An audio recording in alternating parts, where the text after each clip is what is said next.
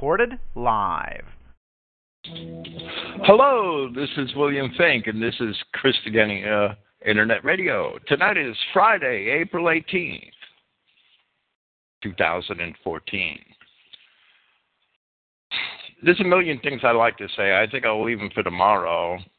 I can't understand how certain white nationalists can be so off base about Russia and the Russian population, Russian political leanings. I'm going to try to do a follow-up article soon to my article on the Ukraine. If you look at the general population of Ukraine and the percentage which is Russian, and you look at the voting results in Ukrainian elections and the general population which votes communist, you'll see a clear correlation between the Russian population and those who vote for the Communist Party. That's because the Russian people, they still, well, don't get me wrong, the American people, the way they are programmed into supporting this neocon imperialism and this Israeli state, and it's like a religion to them. Well, the same is true in Russia. The glory of the Soviet Empire and the communist system, they support that like it's a religion to them. And so it is with the Russians in the Ukraine. And that's why the Ukraine is currently so balkanized. The white Western Ukrainians, they seek independence and self-determination. The real nationalists in the Ukraine, these people that are in power right now, and when I say that, I mean Turchinov, I mean this Yatsenyuk, and I mean Tymoshenko. Turchinov, Yatsenyuk, Tymoshenko, they're all old Soviet apparatchiks. That they're all, well, Tymoshenko and Yatsenyuk are both Jews. They're both of Jewish blood. And they're Western-leaning liberals. They're not really nationalists at all. It's unfortunate that the Russian propaganda has them confused with the real nationalists who would rather maintain independence. And I've been informed that many, at least, of the real nationalists, they would let those eastern provinces go in order to maintain their own self-determination. They don't care about those eastern provinces. But these Jews in charge, they're not going to let the eastern provinces go, and they don't care about the real nationalists and the real people of Ukraine. They only care about their own pockets and the ability to exploit the people of Ukraine for themselves, just like the Jews, the Jewish oligarchs whom the Russians have propped up in Ukraine these past several years. They've exploited Ukraine for themselves. It's a battle over the Ukraine by two groups of vultures.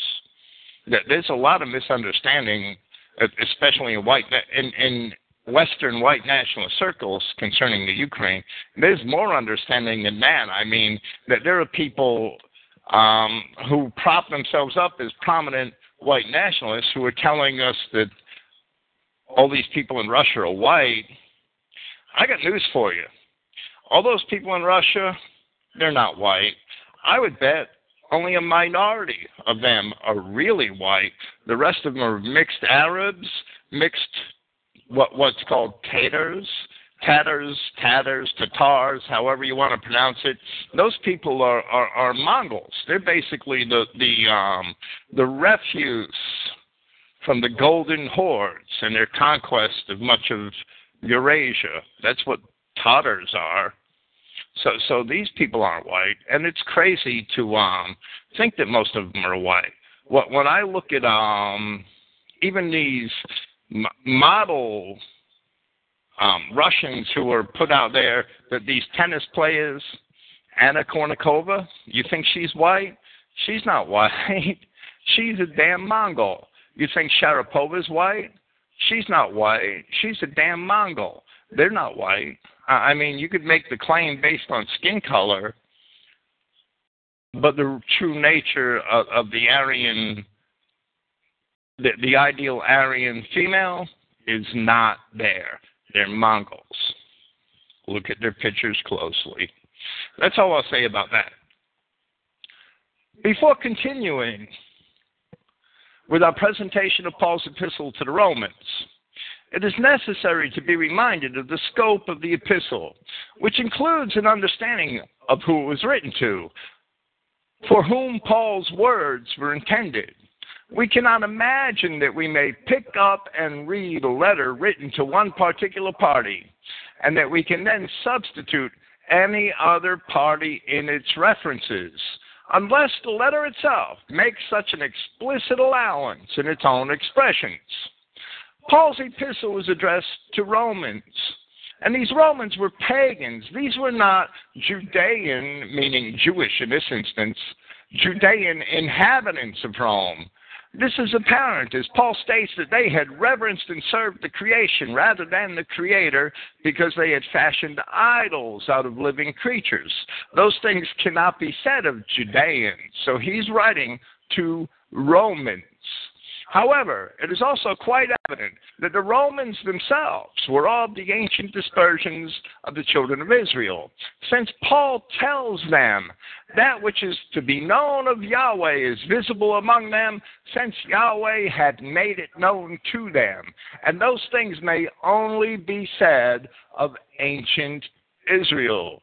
Paul also told them that knowing Yahweh, they thought of him not as God, nor were they thankful, and that they changed the estimation of the incorruptible God into a resemblance of an image of corruptible man and birds and four-legged animals and reptiles, things which could only be said of the ancient Israelites, who at some point turned to paganism, which is indeed explained of ancient Israel in the books of the Old Testament. So Paul was writing to Romans, and the Romans were descended from Abraham through Jacob, Israel, and his own writing in his epistle is proof enough of the truth of that statement. However, there is much more in the chapters to come, and these things can also be demonstrated from an examination of the Old Testament and of ancient history. We left off in the last segment of our presentation where Paul explained that because they forsook him, meaning the Romans, Yahweh handed the Romans over to unclean and lustful desires, which became manifest in homosexual behavior and other immorality, which had become prevalent at Rome. Such things are also manifest in the secular Roman literature of the period. Then, at the beginning of chapter 2, Paul chastises anyone who would judge these things hypocritically, if perhaps they are also practicing such immorality. Many of the Roman statesmen, Roman leaders, were actually picking and choosing their immorality. And many of them were absolutely immoral. Nero was the emperor as Paul wrote this epistle. Caligula, Gaius Caesar is another clear example.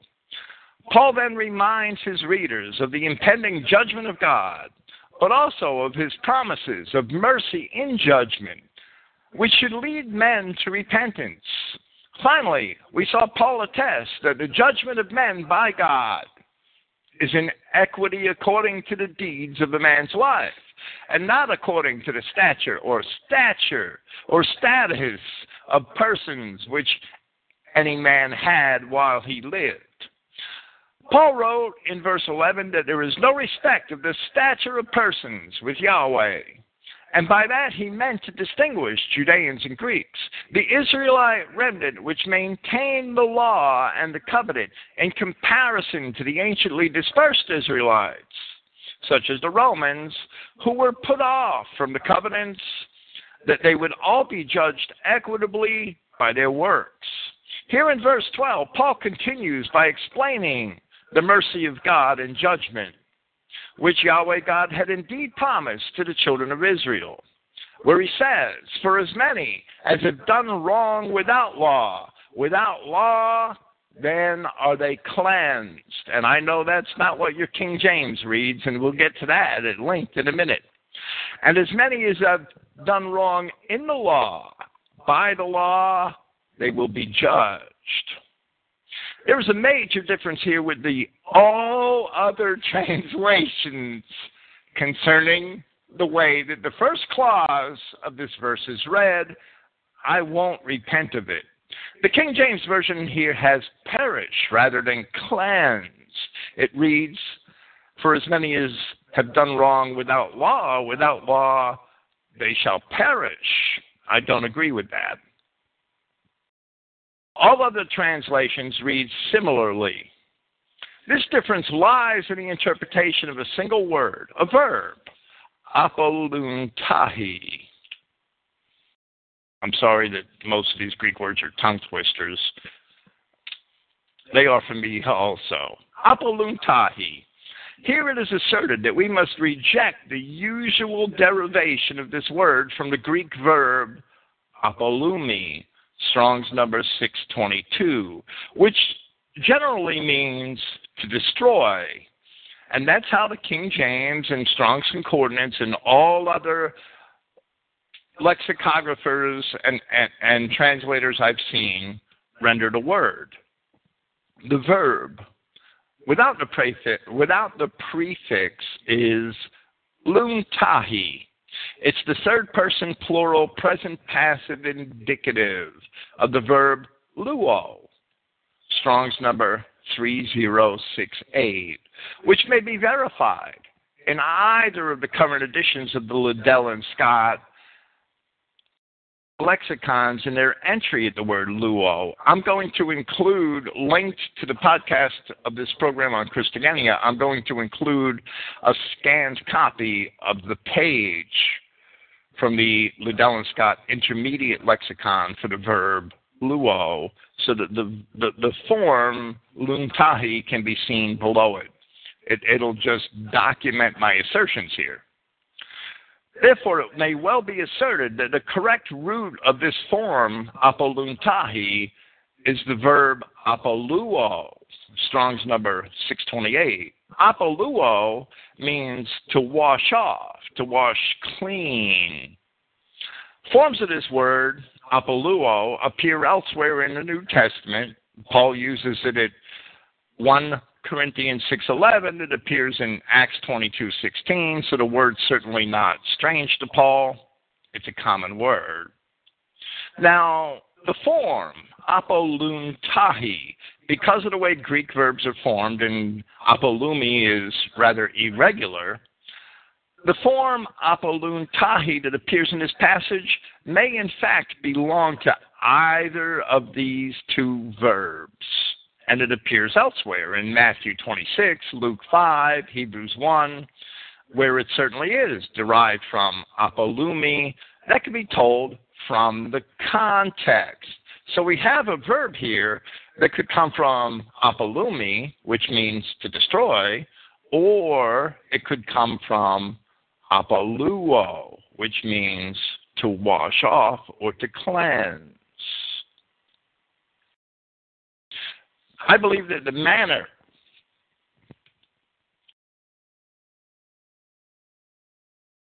in which it is rendered in the Christogenia New Testament is more accurate in the context in which it appears and is more consistent with Paul's other teachings concerning Israel in relation to sin. For instance, at Romans 11:26. And in 1 Corinthians chapter 3, where he basically states that all Israel will be saved, and a man who is an Israelite, regardless of his sins, will still find himself in the kingdom of heaven, whether he is any works which survive, any good works in this life, or whether all his works are destroyed in the fire. And we'll get into that concept more as this presentation progresses. Paul informs us here that those Israelites who seek justification in the law shall be judged by the law, while those Israelites who seek mercy in Christ shall be cleansed of their sins. The accuracy of this reading becomes fully apparent in the subsequent lines here of Paul's epistle, where he tells us that the nations to which he is referring do not have the law. Paul makes the same conclusion himself, where he states the following from Romans chapter 3, verses 21 through 23. But now apart from the law, the justice of Yahweh is made known as attested by the law and the prophets.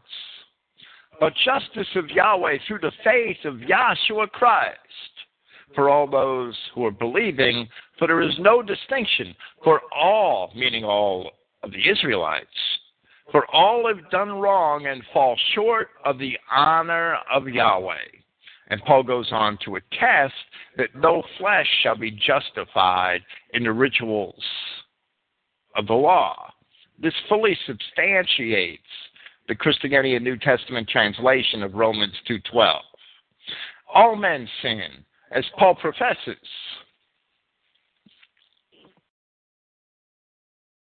In Romans chapter 3, verse 9, and again in Romans chapter 5, verse 12.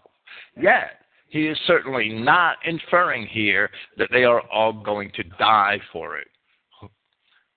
Yet such a position must be attributed to Paul in the rendering of Romans 2:12, as it is found in the King James Version and in all other translations.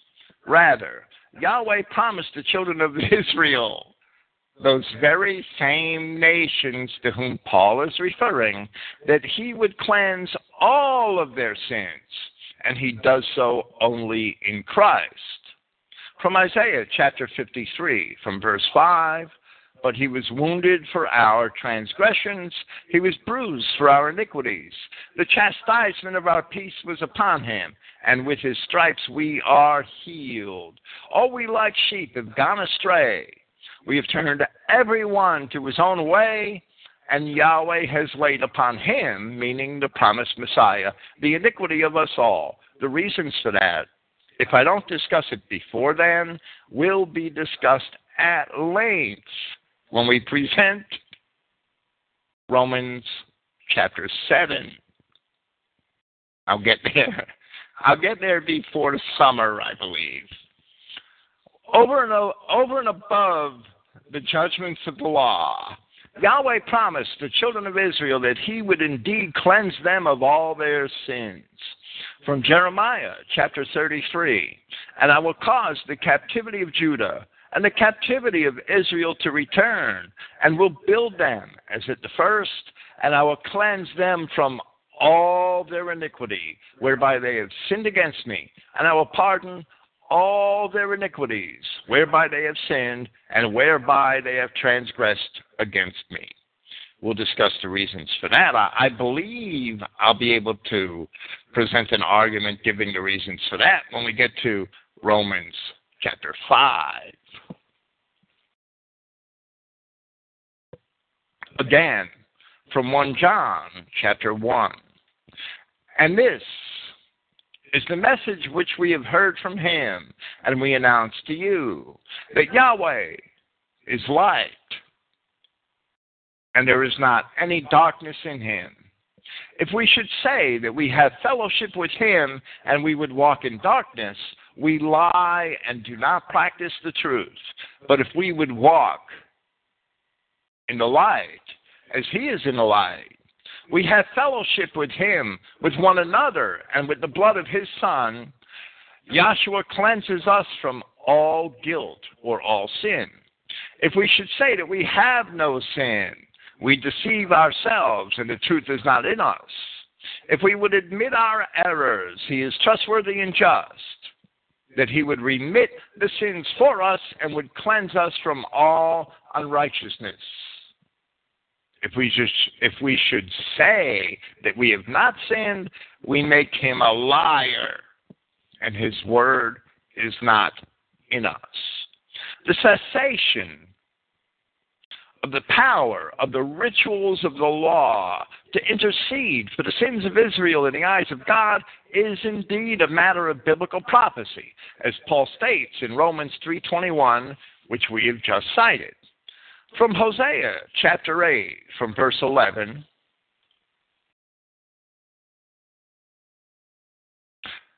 because Ephraim has made many altars to sin, altars shall be unto him to sin. I have written to him the great things of my law, but they were counted as a strange thing.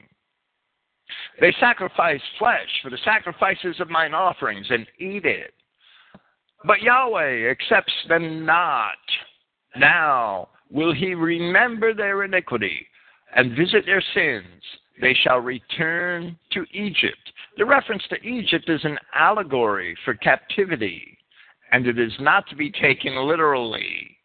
Shortly after Hosea wrote those words, the children of Israel were indeed taken into captivity by the Assyrians. We see agreement with these things, which are written in Hosea in chapter 1 of Isaiah. To what purpose is the multitude of your sacrifices unto me, saith Yahweh? I am full of the burnt offerings of rams, and the fat of fed beasts, and I delight not in the blood of bullocks, or of lambs, or of he goats. When you come to appear before me, who has required this at your hand, to tread my courts? Bring no more vain oblations. Incense is an abomination unto me. The new moons and the Sabbaths, the calling of assemblies, I cannot away with. It is iniquity, even the solemn meeting. Yahweh rejects all of Israel's fulfillment of the rituals at the time of Isaiah and Hosea. They mean nothing anymore because the people did not justly keep his law. Your new moons and your appointed feasts my soul hates. They are a trouble unto me. I am weary to bear them. And when ye spread forth your hands, I will hide mine eyes from you. Yea, when ye make many prayers, I will not hear. Your hands are full of blood. Wash you. Make you clean. Wash yourself, make yourself clean.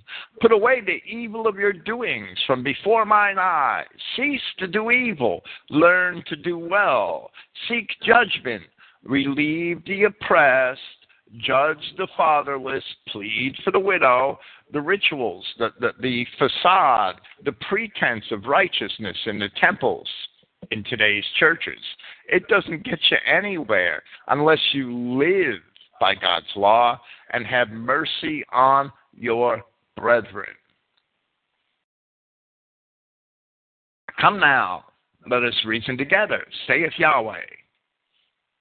Though your sins be as scarlet, they shall be as white as snow. Though they be red like crimson, they shall be as wool. I know in the past, many times I've cited Daniel chapter 9 as an example that the sacrifices in the temple and the rituals and those things would end, but it's found throughout the prophets. Here we have it in Isaiah and in Hosea. In the words of the prophet Jeremiah, we are informed that this holds true for the remnant of Judah and Jerusalem as well. From Jeremiah chapter 6, from verse 19, Hear, O earth, behold, I will bring evil upon this people, even the fruit of their thoughts, because they have not hearkened unto my words. Now, Jeremiah is long after Hosea and Isaiah. Jeremiah is writing strictly to the remnant that was left at Jerusalem by the Assyrians, where Isaiah and Hosea were writing primarily, even though Jerusalem was included, they were writing primarily to all those of Israel and Judah who were taken away by the Assyrians 100 years before Jeremiah began to write. Jeremiah is writing to the people of Jerusalem that were left. Hear, O earth, behold, I will bring evil upon this people, even the fruit of their thoughts, because they have not hearkened unto my words, nor to my law, but rejected it. To what purpose comes there to me incense from Sheba, and the sweet cane from a far country? Your burnt offerings are not acceptable, nor your sacrifices sweet unto me. Therefore, saith Yahweh, behold, I will lay stumbling blocks before this people, and the fathers and the son together shall fall upon them. The neighbor and his friend shall perish. And therefore we had the Babylonian deportations after the destruction of Jerusalem. So, from the time of the captivities of Israel and of Judah, the rituals of the law are clearly ineffectual in relation to sin. Yet it is also clear from Isaiah chapter 1 and elsewhere that Israel is beckoned to do justly apart from the rituals. That's what we're seeing Paul plead here. It is also just been demonstrated from these three prophets that Judaism is wholly illegitimate. Judaism's illegitimate. Yes, there was a remnant kingdom, and yes, that was the will of God also, but Judaism is illegitimate. That illegitimacy wasn't finalized until 70 BC, but Judaism is illegitimate because it's based solely on the idea that people can find the people of, and anybody who wants to convert to be a Jew and get circumcised can find their righteousness in these rituals and these laws. Judaism was illegitimate long before it was contrived, and it's an entirely contrived religion. It's not the Old Testament religion.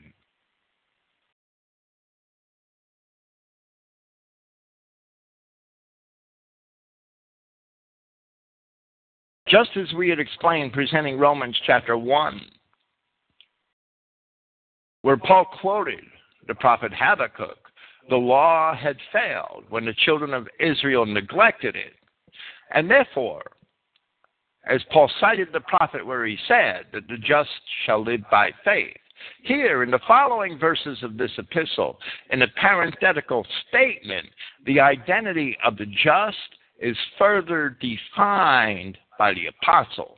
However, we have just seen corroboration in Hosea, Isaiah, and Jeremiah for those words of Habakkuk, that the law, because the children of Israel neglected it, the law would come to nothing.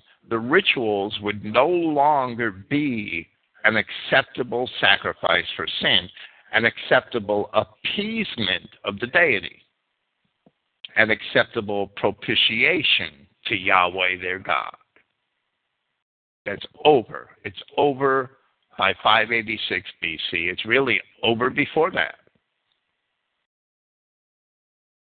Here Paul defines who the just are. Verse 13, Romans chapter 2. Since not the hearers of the law are just before Yahweh, but the performers of the law are to be considered just. For when the nations, not Gentiles, the nations, Paul defines these nations in Romans chapter 4 as being the seed of Abraham, which Abraham was promised. For when the nations, which do not have the law, because the ancient Israelites were put away from the nation and didn't keep the law. They were put away without it in captivity. For when the nations which do not have the law by nature practice the things of the law, these, not having law, themselves are a law, who exhibit the work of the law in their hearts, bearing witness with their conscience and between one another, considering accusations or then defending the accused. If the nations which do not have the law can exhibit the work of the law written in their hearts, then those nations must have descended from the dispersions of the ancient children of Israel. They are the just of Habakkuk 2:4 and Romans 1:17. Israelites who were no longer under the law, but who nevertheless follow the spirit of the law written in their hearts. From Jeremiah chapter 31, verse 31. Behold, the days come, saith Yahweh, that I will make a new covenant with the house of Israel and with the house of Judah. Not according to the covenant that I made with their fathers in the day that I took them by the hand to bring them out of the land of Egypt, which my covenant they break. Although I was a husband unto them, saith Yahweh, but this shall be the covenant that I will make with the house of Israel after those days, saith Yahweh. I will put my law in their inward parts and write it in their hearts. And I will be their God, and they shall be my people. And they shall teach no more every man his neighbor and every man his brother, saying, Know Yahweh, for they all shall know me, from the least of them unto the greatest of them, saith Yahweh. For I will forgive their iniquity, and I will remember their sin no more. That same Jeremiah promises a covenant to the house of Israel, which hadn't existed in Palestine for over 100 years before he started writing. Yahweh did not lose track of his people. Paul paraphrases Jeremiah at Hebrews chapter 10, verse 16, where he says, This is the covenant which I will devise for them after those days, says Yahweh. Giving my laws upon their hearts, I will also inscribe them upon their minds. So we see how Paul interpreted the line in Jeremiah 31:33 that says, I will put my law in their inward parts. He is clearly speaking to the Israelite heirs of the covenant in both epistles, Hebrews and Romans. How could that be? Yes, they were related. There's no doubt. In Romans chapter 4, Paul asks his readers, Now what may we say that our forefather, I know the King James Version only has father, but the Greek says forefather explicitly, our forefather Abraham has found concerning the flesh. Then he says that indeed, Romans 4:13, Indeed, not through the law is the promise to Abraham or to his offspring, that he is to be the heir of the society, but through righteousness of faith. So we see that Paul taught these Romans that the promises of God were to Abraham and to Abraham's offspring. Then Paul says in Romans 4, where he proceeds to define the faith of Abraham, that Therefore, from of the faith, that in accordance with favor, then the promise is certain to all the offspring. Not to that of the law only, but also to that of the faith of Abraham, who is the father of us all. Does that mean that Abraham's the father of everybody? No. That means that Abraham's the father of the Romans, and of the Israelites. That's who Paul's talking about. Just as it is written, that a father of many nations I have made you, before Yahweh whom he trusted, who raises the dead to life, and calls things not existing as existing. Well, the whole basis of Christian identity is to identify those nations, because those nations, they exist, and they are Abraham's offspring. But those nations didn't exist when the promise to Abraham was made. That's why Paul says that Yahweh calls things not existing as existing. There were no Germans when the promise to Abraham was made. There were no Scandinavian nations. There was no Ireland, no Scotland, no England, no Britain. There was no France, no Italy, no... Well, yeah, there was Proto-Greeks, but they were Ionians. There were no Dorian Greeks, no Danan Greeks, no Scythians. There were people that wandered up into the steppes long before the children of Israel. They were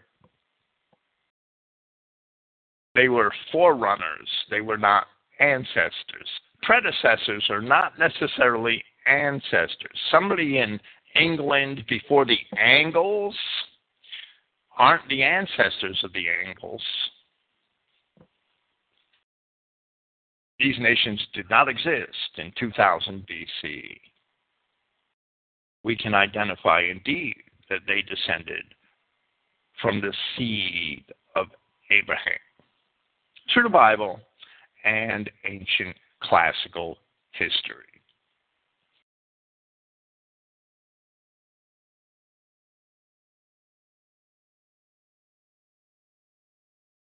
That a father of many nations I have made you before Yahweh whom he trusted, who raises the dead to life and calls things not existing as existing, who contrary to expectation, because he didn't believe that, or it wouldn't have been expected that he believed that, but he did, contrary to what most people would accept. Who contrary to expectation, in expectation believed, for which he would become a father of many nations, according to the declaration, thus your offspring will be. The honest observer of Israelite history, and I apologize if I'm going to repeat this all again to a much greater extent when I present Romans chapter 4 in a few weeks, but it has to be compounded here with Romans chapter 2 because it's prerequisite to understanding Paul's words in Romans chapter 2.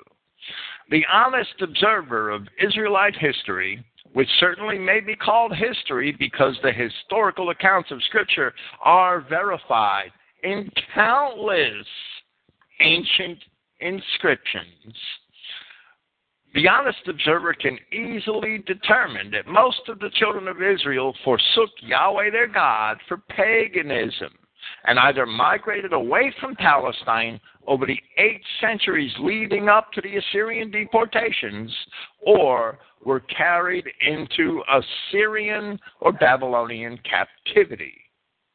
These are those whom Paul refers when he says, then the promise is certain to all the offspring, not to that of the law only, that remnant of Judea, but also to that of the faith of Abraham, who is the father of us all. Notice that Paul qualifies his remark by first stating that the promise is certain to all of the offspring. When Paul says who is the father of us all, he means all of the offspring. He doesn't mean anybody who wants to come along and claim to be a child of Abraham. He doesn't mean the Kenyans, Hutus, Tutsis, Mandingos, the Bushmen. He doesn't mean the Chinaman, the Indian. He's not referring to them. They're not offspring of Abraham. They have an alien origination.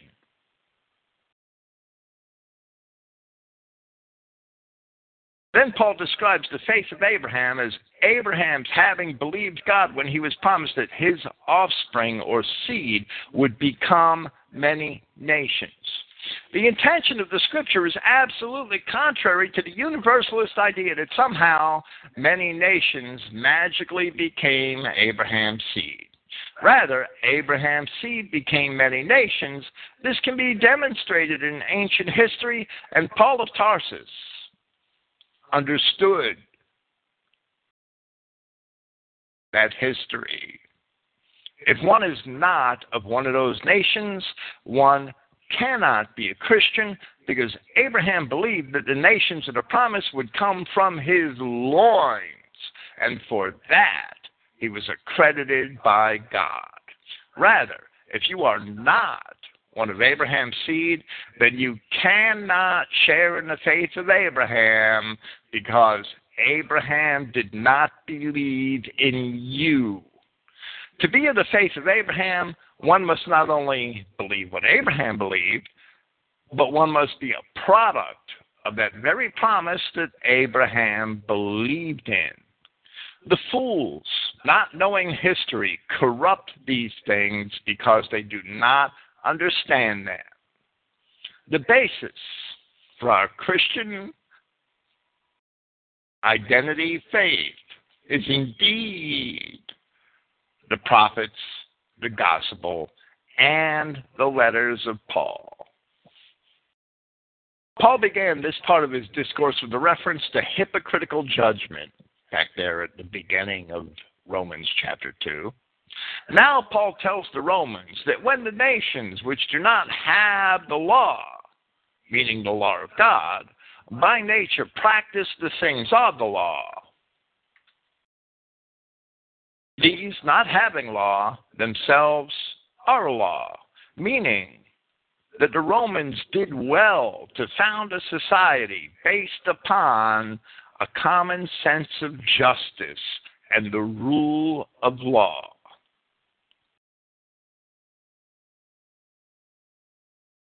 And therefore, they exhibit the work of the law written in their hearts, meaning that by founding a society based upon the rule of law, which, by the way, the Romans believed came from their god Jove, which is cognate to the word Yahweh,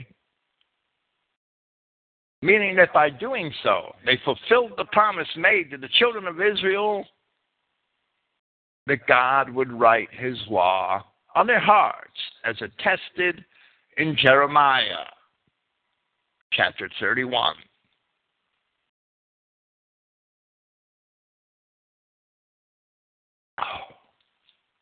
We have corroboration for all this in Isaiah chapter 51, and a prophecy certainly pertinent today. Hearken to me, ye that follow after righteousness, ye that seek Yahweh. Look unto the rock whence ye are hewn, and unto the hole of the pit whence ye are digged. Look unto Abraham your father, and unto Sarah that bare you. For I called him alone, and blessed him, and increased him. This is a Hebrew parallelism. Abraham's the rock, and Sarah's the pit. For Yahweh shall comfort Zion, his people. He will comfort all her waste places, and he will make her wilderness like Eden, and her desert like the garden of Yahweh. Joy and gladness shall be found therein, thanksgiving and the voice of melody. Hearken unto me, my people, and give ear unto me, O my nation. For a law shall proceed from me, and I will make my judgment to rest for a light of the people. My righteousness is near, my salvation is gone forth, and mine arm shall judge the people. The isles shall wait upon me, and on mine arm they shall trust. The final 26 chapters of Isaiah are addressed to the isles and the coastlands of the west, beginning with Isaiah chapter 41. Lift up your eyes to the heavens, and look upon the earth beneath. For the heavens shall vanish away like smoke, and the earth shall wax old like a garment. And they that dwell therein shall die in like manner. But my salvation shall be forever, and my righteousness shall not be abolished. Hearken unto me, ye that know righteousness, the people in whose heart is my law. Hear ye not the reproach of men, neither be afraid of their revilings. For the moth shall eat them up like a garment, and the worm shall eat them like wool.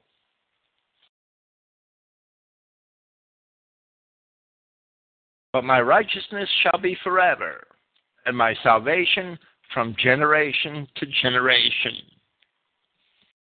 The people in whose heart is my law, meaning those people who had the law of God written in their hearts, according to the promise of Jeremiah 31, are also those who can look under the rock whence ye are hewn, and to the hole of the pit whence ye are digged. Look unto Abraham your father, and unto Sarah that bare you.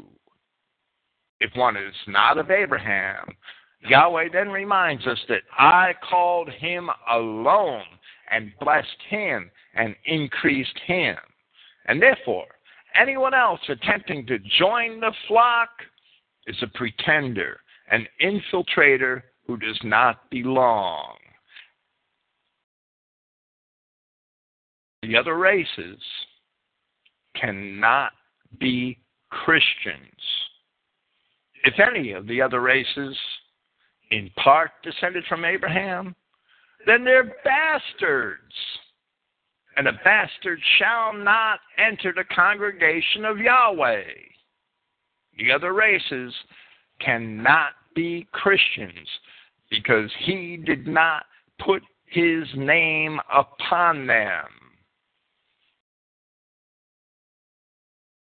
After telling them that they exhibited the law written in their hearts, which I keep looking for on YouTube in Kenya and Uganda and the Congo, but I never see it. The other races simply can never have it.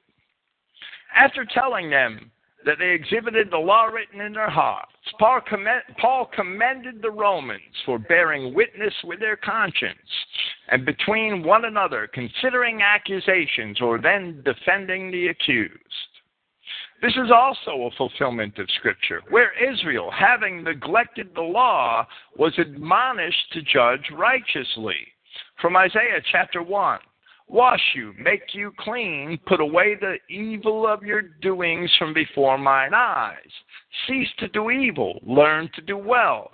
Seek judgment, relieve the oppressed, judge the fatherless, plead for the widow. We see a similar admonition to the king of Judah in Jeremiah chapter 22. Thus saith Yahweh, execute ye judgment in righteousness, and deliver the spoiled out of the hand of the oppressor, the Jewish bill collectors.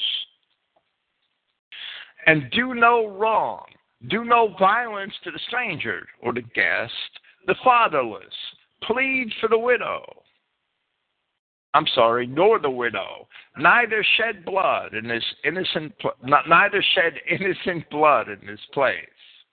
For if you do this thing, indeed, then shall there enter in by the gates of this house kings sitting upon the throne of David, riding in chariots on horses, he and his servants and his people.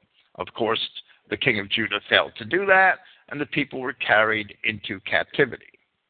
We cannot assert that Roman law was perfect when measured with biblical law. However, it nevertheless met the basic requirements of biblical law regarding fair trials and the consideration of witnesses in judgment. Furthermore, the Romans did have laws safeguarding the estates of the deceased and ensuring that a woman could hold and inherit property, to some degree safeguarding widows and orphans. It is apparent in the words of the prophets cited here and in others that among other sins, the ancient Israelites were depriving women and orphans of their estates. That was one of their major sins. Oppressing the poor of their brethren and looting and pillaging their houses. From Zechariah chapter 7, and oppress not the widow, nor the fatherless, the stranger or guest, nor the poor, and let none of you imagine evil against his brother in your heart. But they refused to hearken, and pulled away the shoulder, and stopped their ears, that they should not hear. Verse 16 of Romans chapter 2. In a day when Yahweh will judge the secrets of men according to my good message through Yahshua Christ. Paul is professing that it is through Christ that Yahweh God shall judge man. A message consistent with Scripture from Isaiah chapter 33. For Yahweh is our judge. Yahweh is our lawgiver. Yahweh is our king. He will save us. Christ is Yahweh. From Revelation chapter 19, behold, a white horse, and he sitting upon it, faithful and true, and he judges in righteousness and makes war. And he has upon his garment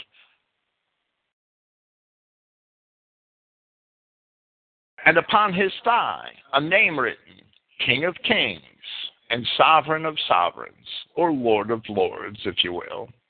As Christ himself admonished, I am the way, the truth, and the life. No man comes to the Father except by me. Paul has been criticized here for referring to the gospel of Christ as my gospel. Paul also calls this same gospel the gospel of God, Romans chapter 1, verse 1, the gospel of his Son, Romans chapter 1, verse 9. The gospel of Christ at Romans 1:16. The gospel of peace in Romans 10:15, quoting Isaiah. And then in Romans 10:16, Isaiah is quoted again where he wrote, Yahweh, who has believed our report. Isaiah 53:1. In other places later in Romans, Paul again refers to the gospel of God, the gospel of Christ, and my gospel, once again in Romans 16:25. Yet, and Paul refers to it simply as the gospel on many occasions in this epistle. Yet, how many different gospels do we have? Do we have 5 different gospels? The gospel of God, the gospel of Christ, my gospel, the gospel of peace. Do we have 5 different gospels? We have one gospel. One gospel which Paul presents. And in one or two places here in Romans, he calls it my gospel. All Christians should likewise assume a sense of ownership and responsibility for the gospel. All Christians should cleave to it and hold it as their own. Isaiah sets the precedent in Isaiah 53, Yahweh, who has believed our report. The critics of Paul, they usually don't criticize Isaiah. From Proverbs chapter 23, verse 23, buy the truth and sell it not. Also wisdom and instruction and understanding. The father of the righteous shall greatly rejoice, and he that begets a wise child shall have joy in him. We all have an opportunity to fulfill those words of the Proverbs in the manner of 3 John, where the apostle said to Gaius, for I rejoice greatly when the brethren came and testified of the truth that is in thee, even as thou walkest in the truth. I have no greater joy than to hear that my children walk in the truth. When you buy the truth, as the writer of the proverb said, you certainly can claim a stake in it as your own, keeping in mind, of course, the admonition of the same apostle, where he wrote in another epistle that no lie is the truth. We can't condemn Paul for calling the gospel my gospel. It was his as well as Isaiah's, as well as being the gospel of Christ. Romans 2:17, but if you are called a Judean, the majority text said, behold, you who are called a Judean.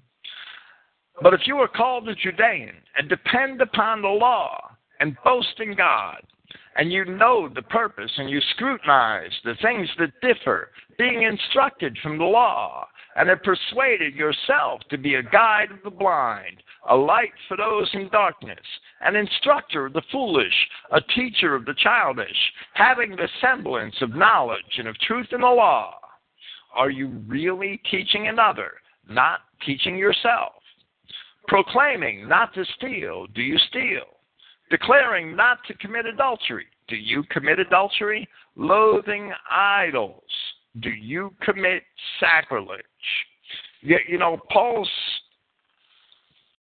dialogue here reflects an understanding that's not stated explicitly, but which we've already explained from the prophets where we quoted that tell us that sacrifice is no longer acceptable for sin, acceptable as propitiation for sin. Think about that. If sacrifice is not acceptable as propitiation for sin, then if you don't accept Christ, you have no propitiation for sin. Paul's asking these Judeans who depend on the law if they keep the entire law, if they ever sin. If they say that they don't sin, they make God a liar. If they do sin, according to the law and the prophets, they have no propitiation for that sin. There's no way to appease Yahweh. The only way to appease Yahweh for our sin is by accepting Christ. The Judeans were doing that. Paul's basically telling them they have no propitiation. He's challenging them here. From Romans chapter 2, verses 9 and 10, Paul is comparing Greeks to Judeans. Many of the Greeks, as well as the Romans, were actually descended from Israelite tribes who settled various parts of the Mediterranean coast as early as the time of the Exodus itself.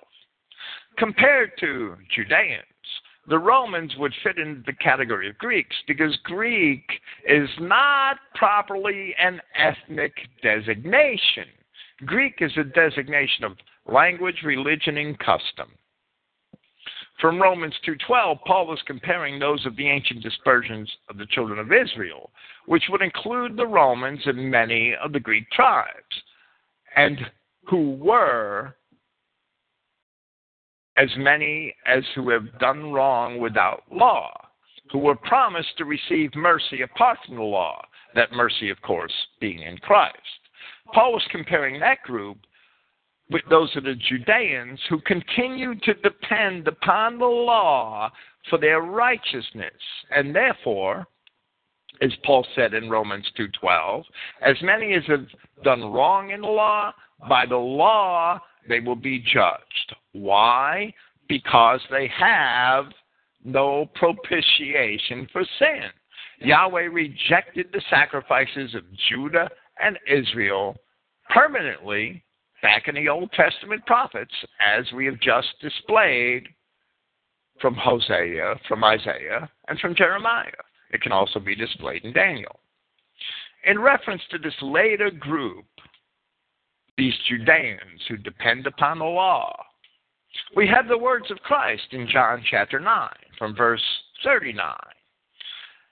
And Yahshua said, "For judgment I have come into this society, that those not seeing would see, and those seeing would be made blind." Some of the Pharisees, being with him, heard these things, and they said to him, "Are we also blind?" And Yahshua said to them, "If you were blind, you would not have sin. But now you say that we see, your sin remains." Paul's giving us the reason for that here in Romans. Something which should not be overlooked in the book of Acts is this, that there were Judean assemblies all throughout the Greco-Roman world, in all of the major cities, where Moses was read each Sabbath. Luke records the words of the Apostle James in Acts chapter 15. "For Moses of old time has in every city them that preach him, being read in the synagogues every Sabbath day. The synagogues, or assemblies, were well attended by both Judeans and Greeks, the same people Paul is comparing here. This is evident in Luke's accounts of every assembly throughout the Greek world which was visited by Paul. They all had large audiences of both Judeans and Greeks. Go back and read the accounts in Acts. It's there. The Judean teachers of the law were indeed aspiring to be guides of the blind and lights for those who sat in darkness by teaching them the law of Moses, as the accounts in the book of Acts clearly illustrate.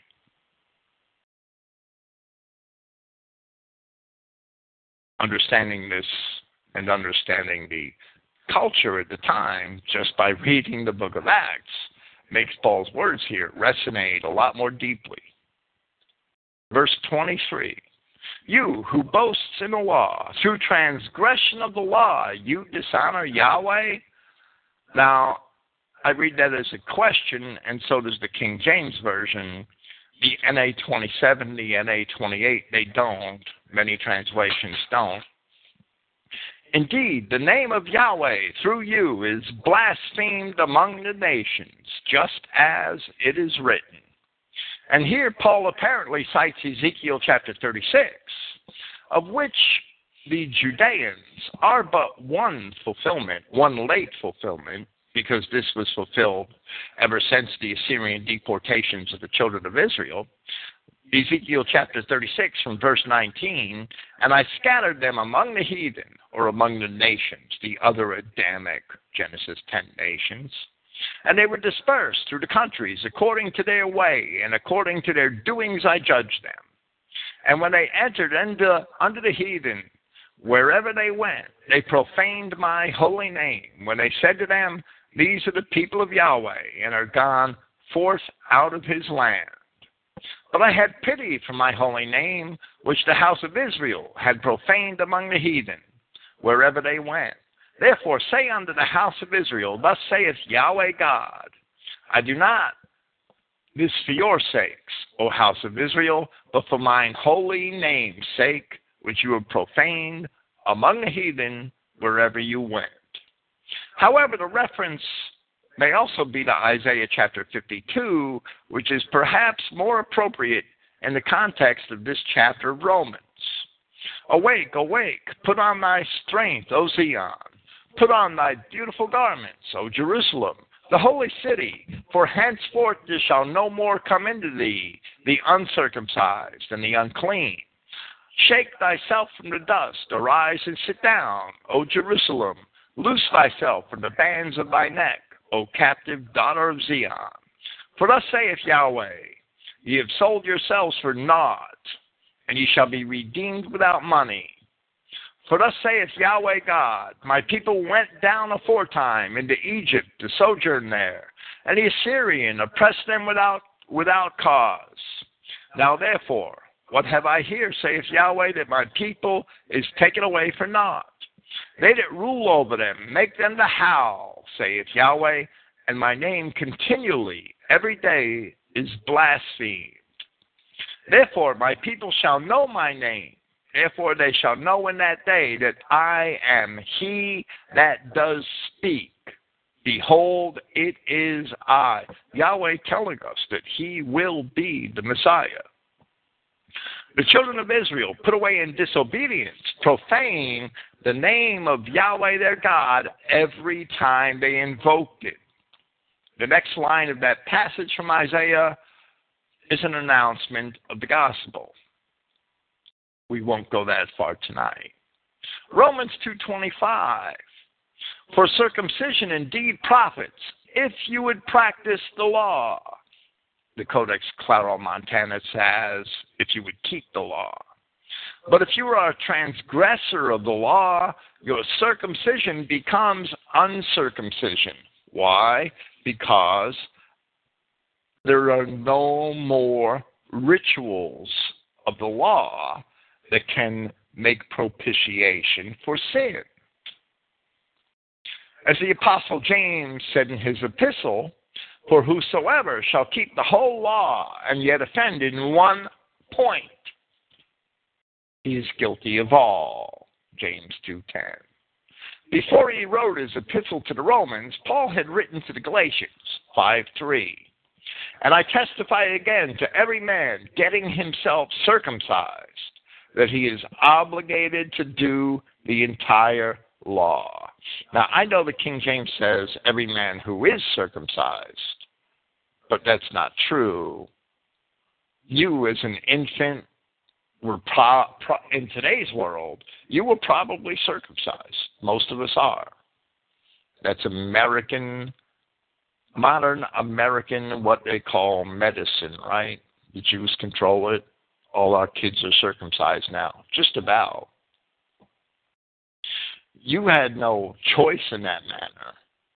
You can't be committed to keep the entire law because you were 7 days old and some Jew doctor cut your foreskin off.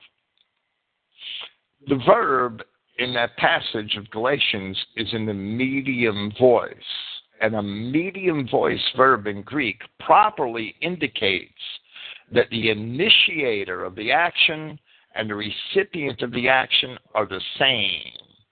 You do it to yourself. That's the medium voice in Greek properly. That's why it's translated in that manner in the Christogania New Testament, Galatians 5:3. And I testify again that every man getting himself circumcised, that he is obligated to keep the entire law. Why? Because we have mercy in Christ. We'll explain this much further when we get to Romans chapter 7. We are not going to be judged by the law. You have to find your righteousness in Christ. And yes, he commands you to be obedient to his commandments. There's no doubt. But if you find your righteousness by the law, then you're rejecting the mercy which you have received in Christ. Because we're all sinners.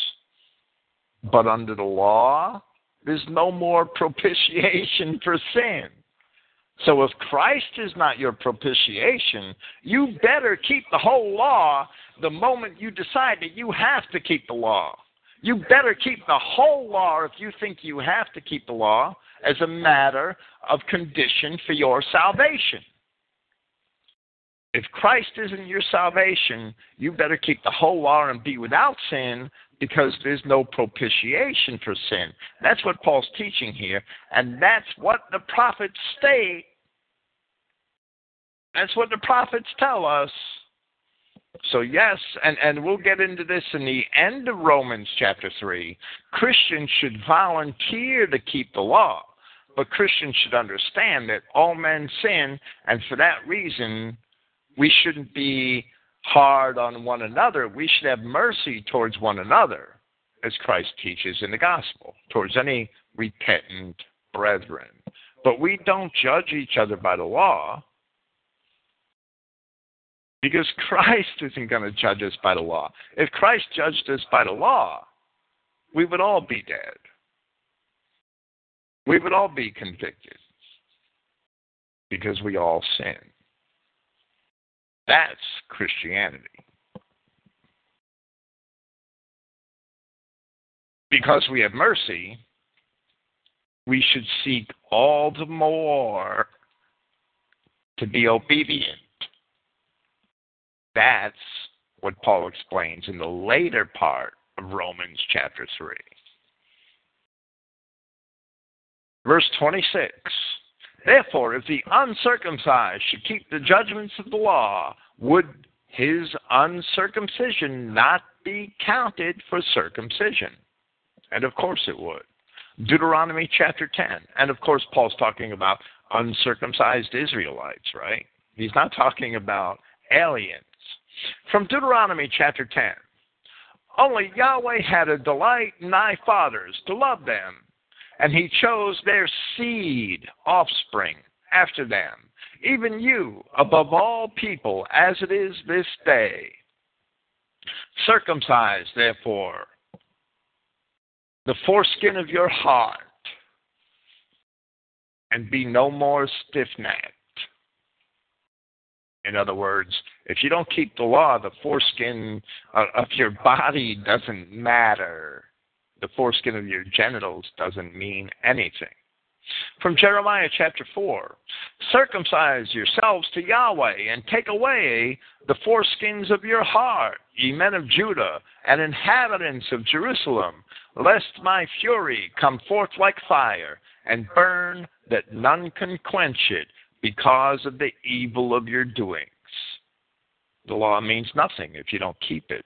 The ancient Israelites, and this is why the law is our tutor for Christ, as Paul explains in Galatians chapter 3. Because under the law, men had a pretense of justice.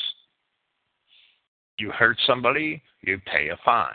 You don't care who you hurt, so long as you got money to keep paying fines. You sin, you bring a bull to the temple, your conscience is clear, you could go sin again. Don't worry, you got another bull, you could bring that one to the temple too. It's pretense. Pretense of righteousness is what we learned under the temple sacrifice. But there's a deeper meaning than that in blood sacrifices. However, that was the result.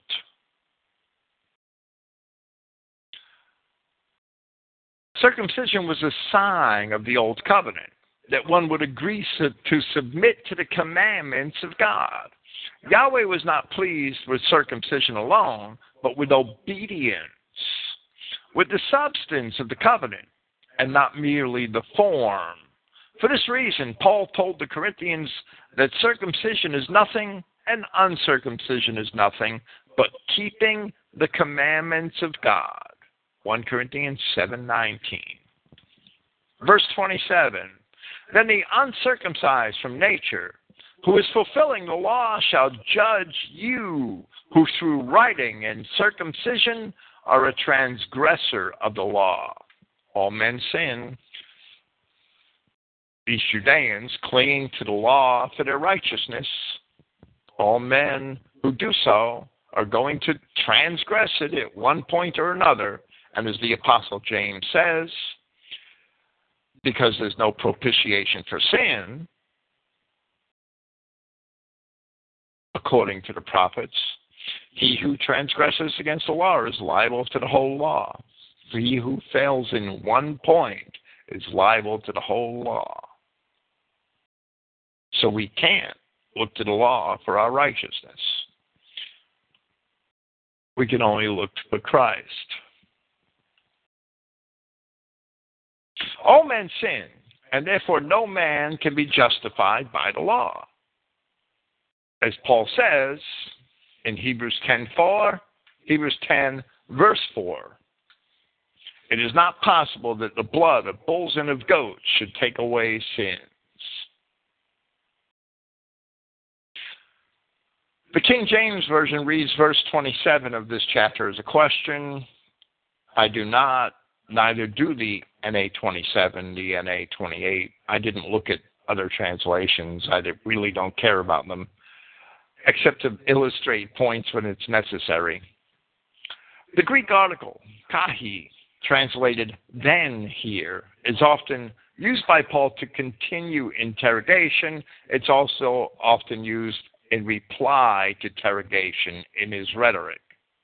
Daniel chapter 7 tells us that certain evil forces would make war with the saints and prevail until, and I'll quote Daniel 7:22, until the Ancient of Days came, and judgment was given to the saints of the Most High. And the time came that the saints possessed the kingdom. Therefore it is apparent that the righteous shall also judge the wicked, as Paul states here. Speaking of those who would reject Christ and cling to the law for their sense of righteousness, then the uncircumcised from nature who is fulfilling the law shall judge you, who are a transgressor of the law. From the wisdom of Solomon, chapter 1, love righteousness, ye that be judges of the earth. He's addressing the people of Israel. From chapter 3 of that same book, but the souls of the righteous are in the hand of God, and there shall no torment touch them, as Christ asserted himself in John chapter 10. In the sight of the unwise, they seem to die, and their departure is taken for misery, and their going from us to be utter destruction. But they are in peace. There was God. For though they be punished in the sight of men, yet their hope is full of immortality. And having been a little chastised, they shall be greatly rewarded. For God proved them and found them worthy for himself. As gold in the furnace, he has tried them. Here we see the inspiration for the words of Paul in 1 Corinthians 3 and the words of Peter in 1 Peter 1:7, and received them as a burnt offering. And in the time of their visitation, and there we see the inspiration for the words of Paul in 2 Corinthians 2:15 and Philippians 4:18. And in the time of their visitation they shall shine and run to and fro like sparks among the stubble. Obadiah 17, Obadiah 18, sound familiar? They shall judge the nations and have dominion over the people, and Yahweh shall reign forever, and their Lord shall reign forever. So we see in the wisdom of Solomon, in the book of Daniel, we have several witnesses that the saints of Yahweh shall indeed participate in the judgment of the world. As Paul professes in 1 Corinthians chapter 6, verse 3, from the King James Version, know ye not that we shall judge angels? Perhaps fallen angels are the objects of such judgment. Yet even that does not preclude their destruction. Verse 28, the point is that the saints shall judge the world. Verse 28, one by appearance is not a Judean, and not by appearance in flesh is circumcision, but in concealment is one a Judean, and circumcision is of the heart, in spirit, not in writing, of which approval is not from man, but from Yahweh. Now, the Universalists, they love to abuse Romans 2:28, imagining that it means the exact opposite of what Paul intended. One cannot imagine that where Paul says that one by appearance is not a Judean, that anyone other than the children of Israel can come into the covenants of God. The promise of the circumcised heart was meant only for the children of Israel. Deuteronomy chapters 28 and 29 tell of the blessings and curses for obedience and disobedience, and warn that Israel would be taken into captivity and alienated from God for their disobedience. The eventual putting away of Israel in punishment was foreseen at this early time. In Deuteronomy chapter 30, however, there is a prophecy of Israel's restoration, and it says, and it shall come to pass, when all these things are come upon thee, the blessing and the curse which I have set before thee, and thou shalt call them to mind among all the nations, whither Yahweh thy God has driven thee. And thou shalt return unto Yahweh thy God, and shalt obey his voice according to all that I command thee this day, thou and thy children, with all thine heart and with all thine soul. That happened in Christ. Or at least we have that opportunity in Christ.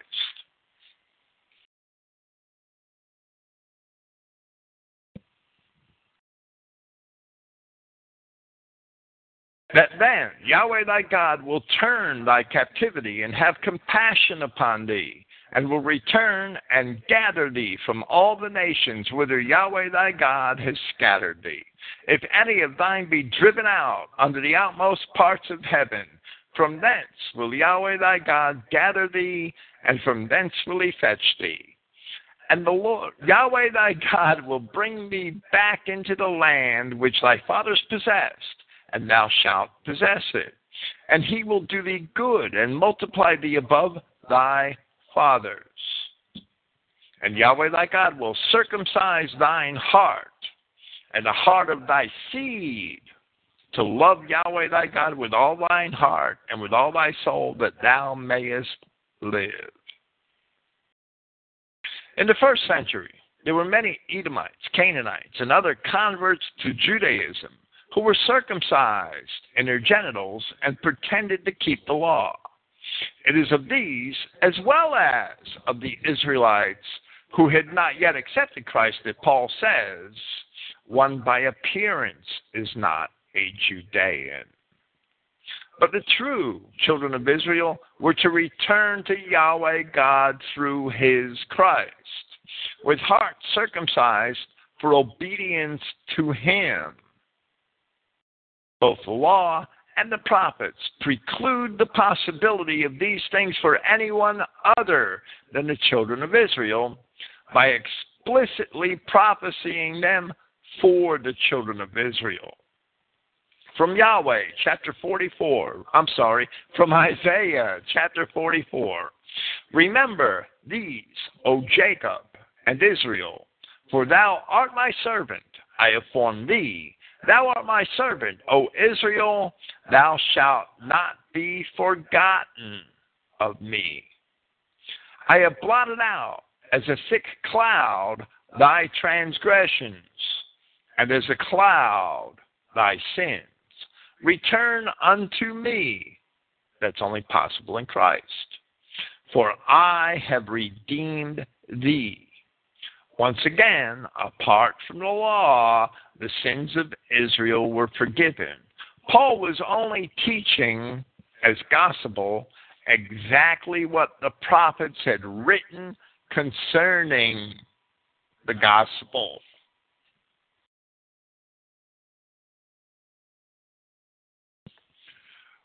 Romans chapter 3. What then is the advantage of the Judean, or of what utility is the circumcision? Many, by all means, firstly for reason that they have been entrusted with the sayings of Yahweh. This is another tripping stone for Christians and for the critics of Paul of Tarsus. First, Paul is concerned for the Judeans of his time who are not the Jews of today. Of these Judeans, Paul tells us in Romans chapter 9 that he is only concerned for his kinsmen according to the flesh. He's concerned for Judeans of a certain race. Paul was a racist. And he proceeds to compare Jacob and Esau, where he says that not all of those of Israel are Israel, indicating with certainty that many Judeans were actually Edomites, something which is also learned from the pages of the historian Flavius Josephus. It's also mentioned in the pages of Book 16 of Strabo's Geography. It's mentioned there twice. Paul's concern is for true genetic Israel, whom he goes on to label as vessels of mercy. And he labels the Edomites in that same place as vessels of destruction. So we certainly cannot assume that they are part of those whom have an advantage by having the scriptures. Paul's not talking about the vessels of destruction having an advantage by having the scriptures. He's only talking about the vessels of mercy, who are still, at his time, Judeans, who have clung to the Edomite-led nation, which has rejected Christianity and Christ, for the most part. Secondly, because these Judeans had the sayings or oracles of God, does not preclude the fact that the Christians among the dispersed Israelites of the nations also had them, and they certainly did. There is nowhere in Scripture where we find that the Judeans possess the sayings of Yahweh exclusively. They certainly did not. Paul is only stating that the Judeans had access to the Word of God, and therefore they also had every opportunity and advantage to search out the truth of the faith. That's all he's saying.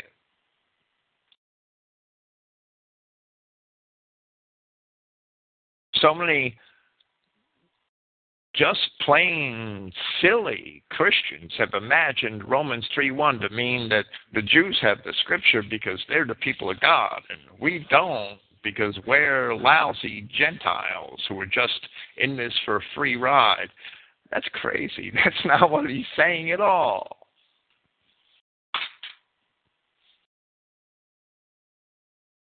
Therefore, verse 3, what if some of them have not had faith? Shall their lack of faith nullify the faith of Yahweh? Certainly not. Rather, Yahweh will be true and every man a liar, just as it is written, that you should be just in your words, and you shall prevail when you are judged. The King James, the majority text, and the Codex Vaticanus have, you may prevail when you are judged. The subjunctive is often used as a future.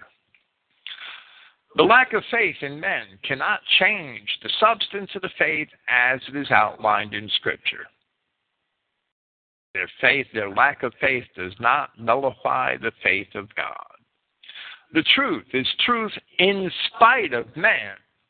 From Isaiah chapter 59, from verse 12, for our transgressions are multiplied before thee, and our sins testify against us. For our transgressions are with us, and as for our iniquities, we know them. In transgressing and lying against Yahweh, and departing away from our God, speaking oppression and revolt, conceiving and uttering from the heart words of falsehood, and judgment is turned away backward, and justice stands afar off, for truth is fallen in the street, and equity cannot enter. Yeah, truth fails, and he that departs from evil makes himself a prey. And Isaiah 59:15 is a perfect description of our social and economic conditions today. You want to depart from evil, reject the disgusting, vile sin of the world, race mixing, sodomy. Well, you make yourself a prey. And Yahweh saw it, and it displeased him that there was no judgment. And he saw that there was no man, and wondered that there was no intercessor. Therefore his arm brought salvation unto him, and his righteousness, and it sustained him. For he put on righteousness as a breastplate and a helmet of salvation upon his head. And he put on the garments of vengeance for clothing, and was clad with zeal as a cloak. The truth may fail among men in the world, but Yahweh God will uphold it and sustain those who seek to keep it. As for Paul's last statement, that you should be just in your words and you shall prevail when you are judged, it's a quote from Psalm 51. I'm going to read in part the passage from the Septuagint. Have mercy upon me, O God, according to thy great mercy, and according to the multitude of thy compassions, blot out my transgression. Wash me thoroughly from my iniquity, and cleanse me from my sin. For I am conscious of mine iniquity, and my sin is continually before me. Against thee only have I sinned, and done evil before thee, that thou mightest be justified in thy sayings, and mightest overcome when thou art judged. And the last clause, reconciling it with Paul's citation, seems difficult, but Paul is taking what David says applies to God as an example that should also apply to man. David said this in a prayer when he had wrongfully taken the wife of Uriah, when Nathan the prophet admonished him for it. And it is not God who is being judged. Rather, David professed his own sin, found both punishment and mercy with God, and a man who admits the truth and confesses his sins shall prevail when he is judged by finding mercy. It's that simple. From Proverbs chapter 28, verse 13. He that covers his sins shall not prosper, but whoso confesses and forsakes them shall have mercy. Of course, if you don't plan on repenting and forsaking your sin, there's no point in confessing. From 1 John, chapter 1, verse 9. We've already read this tonight in another context. If we confess our sins, he is faithful and just to forgive us our sins and to cleanse us from all unrighteousness. If we say that we have not sinned, we make him a liar, and his word is not in us. And as Paul says here, God shall be true, and every man a liar. Romans chapter 3, verse 5. But if our injustice introduces the justice of Yahweh, what do we say? Is Yahweh unjust then, imposing wrath? I speak from manhood, or I speak as a man. Certainly not. Otherwise, in what way does Yahweh judge the cosmos, or the world, if you will, or the society? The exclamatory phrase, certainly not, me genoito in Greek, is literally, may it not be. The King James took a liberty and commonly rendered the phrase as, God forbid, which is fine, but not really literal. From Proverbs chapter 14, verse 12, or, because it appears twice, chapter 16, verse 25, there is a way that seems right unto man, but the end thereof are the ways of death. And from Proverbs 21:2, every way of man is right in his own eyes, but Yahweh ponders the hearts. That's why only God can be our judge. To do justice and judgment is more acceptable to Yahweh than sacrifice. And finally, from Isaiah chapter 51, from verse 4, hearken unto me, my people, and give ear unto me, O my nation. For a law shall proceed from me, and I will make my judgment to rest for light of the people. My righteousness is near, my salvation is gone forth, and mine arm shall judge the people. The isle shall wait upon me, and on mine arm shall they trust. Messianic prophecy, and all of this, of course, refers to Israel exclusively. The judgment of God is just, and the perception of man is faulty. Verse 7, Romans chapter 3. Indeed, if the truth of Yahweh were increased by my lie for his honor, why then am I still judged as a wrongdoer or a sinner? Some have rashly and unjustly claimed that Paul here is promoting dishonesty. I addressed this in my series on the Paul Bashers at length. Indeed, here Paul is condemning dishonesty, even if we think that we're being dishonest for good purpose. And he's talking about the truth of God. He's not talking about any other sort of dishonesty. However, dishonesty is wrong in any event, dishonesty towards your brethren, or especially towards your God. The language of this passage is a little clumsy in the King James Version, but it says pretty much the same thing. Even if the truth and honor of God were augmented by a lie, the liar is still a sinner. So we should not lie, even if we somehow vainly think that by our lie we are helping God. And that's, I've encountered that all the time. People lying about the scriptures thinking that they're helping God. And Paul condemns it here. Verse 8, and shall we not, just as we are slandered, and just as some suppose that we say, bring about evil things in order that good may come? One ancient manuscript adds the words, upon us, at the end of the question, that good may come upon us. Of these, which decision is legitimate? The phrase hon to krima and dikon estin is quite literally translated here, and the context of the preceding dialogue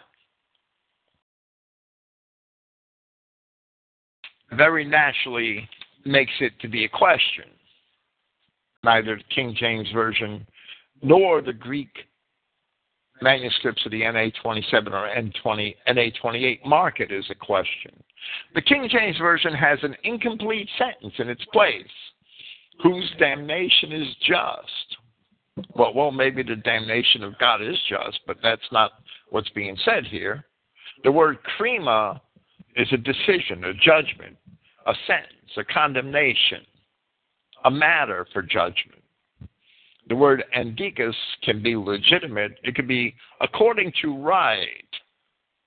What is right? What is just? Or what is legitimate?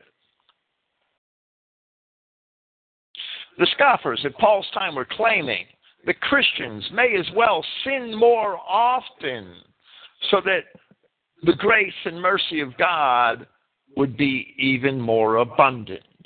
Oh, if you're going to get mercy for sin, instead of having to make these sacrifices, you should sin more, so God will offer you more mercy. That was the attitude. That was a very real attitude. Paul addresses them further in the later part of this third chapter of Romans. The accusations were serious, as it can be told from the writings of Tacitus and from the early Christian writer Tertullian, that both pagans and Jews were regularly accusing Christians of all sorts of crimes, from adultery to infanticide, and they were apparently doing so merely on the basis the Christians believed in the forgiveness of sin apart from the regimen and sacrifices in the rituals of the law. Because Christians believed that, they imagined the Christians to be partaking in all sorts of licentious acts. The Jews are great at projecting their own behavior onto others. They do it all the time. They can't imagine that Christians could be moral apart from the law, or the law as they see it. Now, we're willing, we shall discuss these things further in the next portion of our presentation of Paul's epistle to the Romans next Friday. Tomorrow, 2C line, part 17, I pray. Thank you for listening, and good night. I will be here tomorrow night. Praise Yahweh, the God of Israel.